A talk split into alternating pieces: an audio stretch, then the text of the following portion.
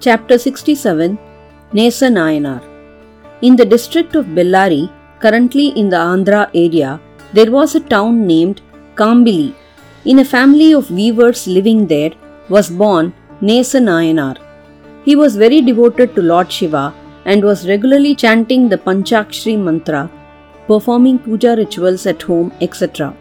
He was equally considerate in offering food, simple dress weaved by him, etc., as gifts to other Shiva devotees.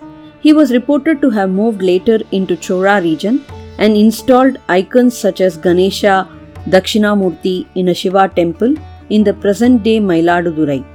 He continued with his services there until he reached the feet of Shiva.